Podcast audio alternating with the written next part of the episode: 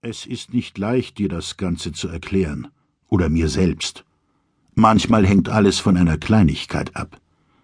Und damit meine ich keine von diesen Science-Fiction-Geschichten, in denen ein Zeitreisender vom Pfad abweicht, mit seinem Stiefel einen bescheidenen Pflanzenkeim oder den Kokon einer Schmetterlingsraupe beschädigt und dadurch die ganze Evolution in andere Bahnen lenkt. So weitreichend sind die Folgen nicht. Mein Untergang hätte den Lauf der Welt nicht verändert. Du hast dir lediglich in den Kopf gesetzt, dass du mein Business haben willst, alles, was ich mir aufgebaut habe. Das Ökosystem kommt deswegen nicht aus dem Gleichgewicht, aber für mich ist mein Geschäft alles oder wahr. Ich versuche fair zu sein, das Ganze objektiv, unabhängig und unparteiisch zu betrachten. Zugegeben, das Startkapital gehörte mir nicht. Es fiel mir einfach in den Schoß, als Ryschkow starb. Charascho, als er getötet wurde. Aber hätte jemand begründeten Anspruch darauf erhoben, dann hätte ich es zurückgezahlt, mit Zinsen. Wenn ich mich sehr anstrenge, bringe ich es fertig zu lächeln. Mach dir nichts aus irdischem Gut. Man darf den Dingen nicht nachtrauern sinnlos über verschüttete Milch zu weinen. Tant und Trödel, davon gibt es genug auf der Welt. So redete Mutter immer. Mit diesen Worten tröstete sie mich, als ich klein war und die Kanne zerbrochen hatte, die weiße mit den blauen Blumen. Mutter sprach, aber sie sah mich nicht an. Ich ahnte oder vielmehr hörte, dass ihr Tränen in den Augen standen und wurde noch viel trauriger. Mit dem Verlust von Geld und Besitz hätte ich mich früher oder später abgefunden. Sogar einen Finger hätte ich opfern können, den Schmerz und die Narben ertragen, den Phantomschmerz. Die Attacke auf mich, die Gefahr, damit wäre ich klargekommen.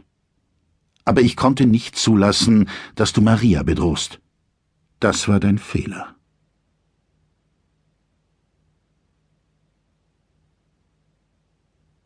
Kapitel 1 Wo bist du? fragte der Mann, ohne sich vorzustellen. Auf Russisch. Die heisere Stimme hallte im Telefon. Na hier, erwiderte ich vorsichtig, auf der Baustelle. Das Handy verstummte. Ich horchte noch eine Weile, dann verstaute ich es in der Brusttasche. Kann ja mal vorkommen, dass ein Telefonat abbricht. Hol eine Fuhre Gipsplatten aus der Halle. Von der Ausschussware, die ist gut genug wies ich Antikyuro an, einen Ingermann-Länder, den ich als Vorarbeiter eingesetzt hatte. Das aus sechs Wohnungen bestehende Reihenhaus zog sich im Zickzack über das Grundstück in Hanglage. Es war bereits überdacht. Drinnen stopften die Männer Isolierwolle in die Ritzen, befestigten Wandplatten und nagelten Deckenplatten an. Ich hatte das Grundstück günstig von einem Baulöwen bekommen, kurz bevor er sein Unternehmen in den Konkurs führte. Auf den Baustellen war damals das Gerücht umhergeschwirrt, die Firma werde so lange blank geputzt, bis sie in den Bankrott purzeln würde. Das hätte mir nicht geschmeckt, denn dem Bauunternehmer gehörte auch das Haus, in dem ich wohnte. Und ich mochte mein Zuhause. Der Baulöwe war einsichtig, ich brauchte ihm gar nicht groß zuzusetzen. Ich schaute ihm eine Weile in die Augen und machte ihm ein faires Angebot. Der Alte polierte seine dicken Brillengläser, schluckte seine Einwände herunter, nahm das Geld und verdrückte sich. Ich bekam ein Haus und als Dreingabe zwei Baugrundstücke, ordnungsgemäß im Bauplan eingetragen, technisch erschlossen bis zur Grundstücksgrenze. Später hörte ich, dass der betreffende Unternehmer inzwischen Arbeitskräfte aus Tallinn vermittelte. Er warb in Estland Putzfrauen und Lagerarbeiter und Monteure aller Art an, die er per Schiff für einige Wochen nach Finnland schickte.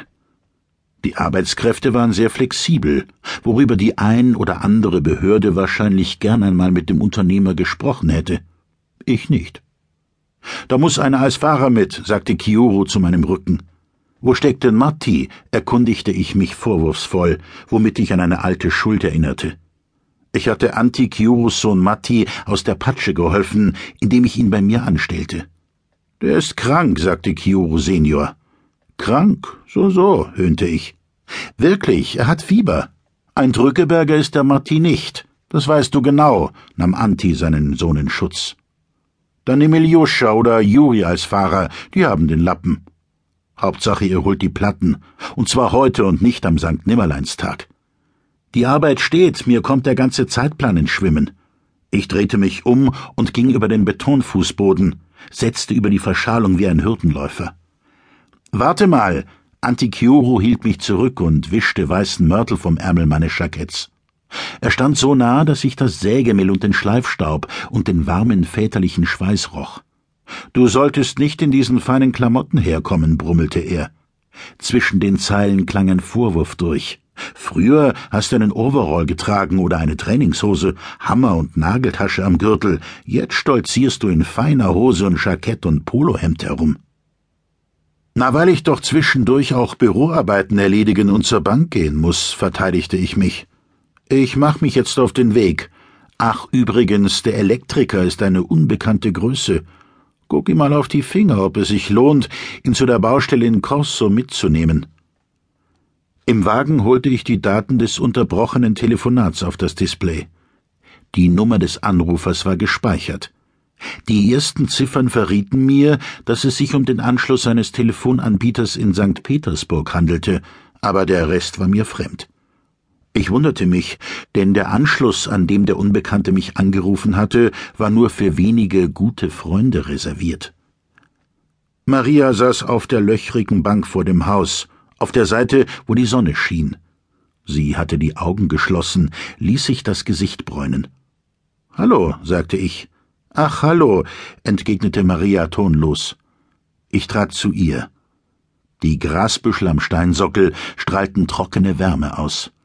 Rück doch mal, bat ich, da Maria offenbar nicht auf die Idee kam, mir Platz zu machen. Hier sind die Bilder vom Architekten und die Ingenieurszeichnungen auch gleich. Ich entnahm der Klarsichtmappe des Kopiershops einen Stapel Papiere. Maria schob die Sonnenbrille von der Stirn vor die Augen, legte die Bauzeichnung auf die Knie und entfaltete sie. Ich finde, der Flügel macht sich gut. Und die Bäume können alle stehen bleiben. Hierher kommt die Terrasse. Was zum Teufel ist das? fiel mir Maria unwirsch ins Wort. Was denn? Na das, das hier. Sie pochte mit dem Finger auf den Grundriss. Ach, den Duschraum meinst du? Sauna und Duschraum und eine Art Kaminzimmer. Und daneben der Hauswirtschaftsraum und der Heizungskeller. Das heißt, einen Heizungskeller braucht man ja heutzutage nicht mehr, aber da werden eben die technischen Anlagen untergebracht. Nee, das hier, wo Jacuzzi steht. Marias Stimme wurde schärfer.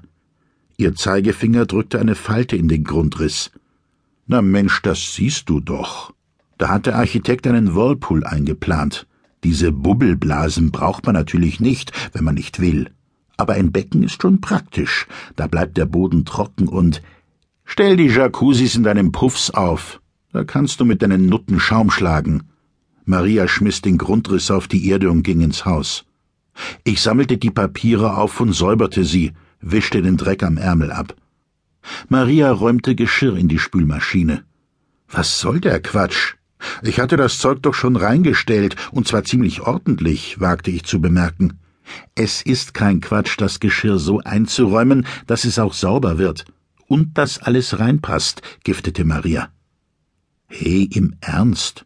Ich trat hinter Maria, versuchte sie zu beschwichtigen, fasste sie an den Schultern. Was hast du denn? Du weißt genau, dass keine Freudenmädchen für mich auf den Strich gehen. Ich streichelte ihren Rücken und pustete durch ihr T-Shirt. Wahrscheinlich nicht. Mehr. Sie ergänzte das Wort, das ich ausgelassen hatte. Ihre Schultern bebten, aber die Muskeln blieben hart. Häschen, es ist alles in Ordnung. Meine Geschäfte werden immer sauberer. Okay, vielleicht zahle ich nicht alle Rentenbeiträge, aber meine Leute kriegen ihren Lohn, und die Rechnungen vom Holzhof werden pünktlich beglichen. Und Steuern zahle ich mehr als genug. Ich bin ein ganz normaler finnischer Unternehmer. Na, jedenfalls bald. Fast normal und fast finnisch, versuchte ich zu scherzen. Ist das dein Ziel, Viktor? Marias Stimme wurde schärfer dass das Geld zu allen Fenstern reinströmt, du einen Mercedes fährst und das Wasser im Pool blubbert? Und dass man dich Vicky nennt und glaubt, dein richtiger Name wäre Veiko? Manchmal habe ich das Gefühl, du warst netter, als es dir noch nicht so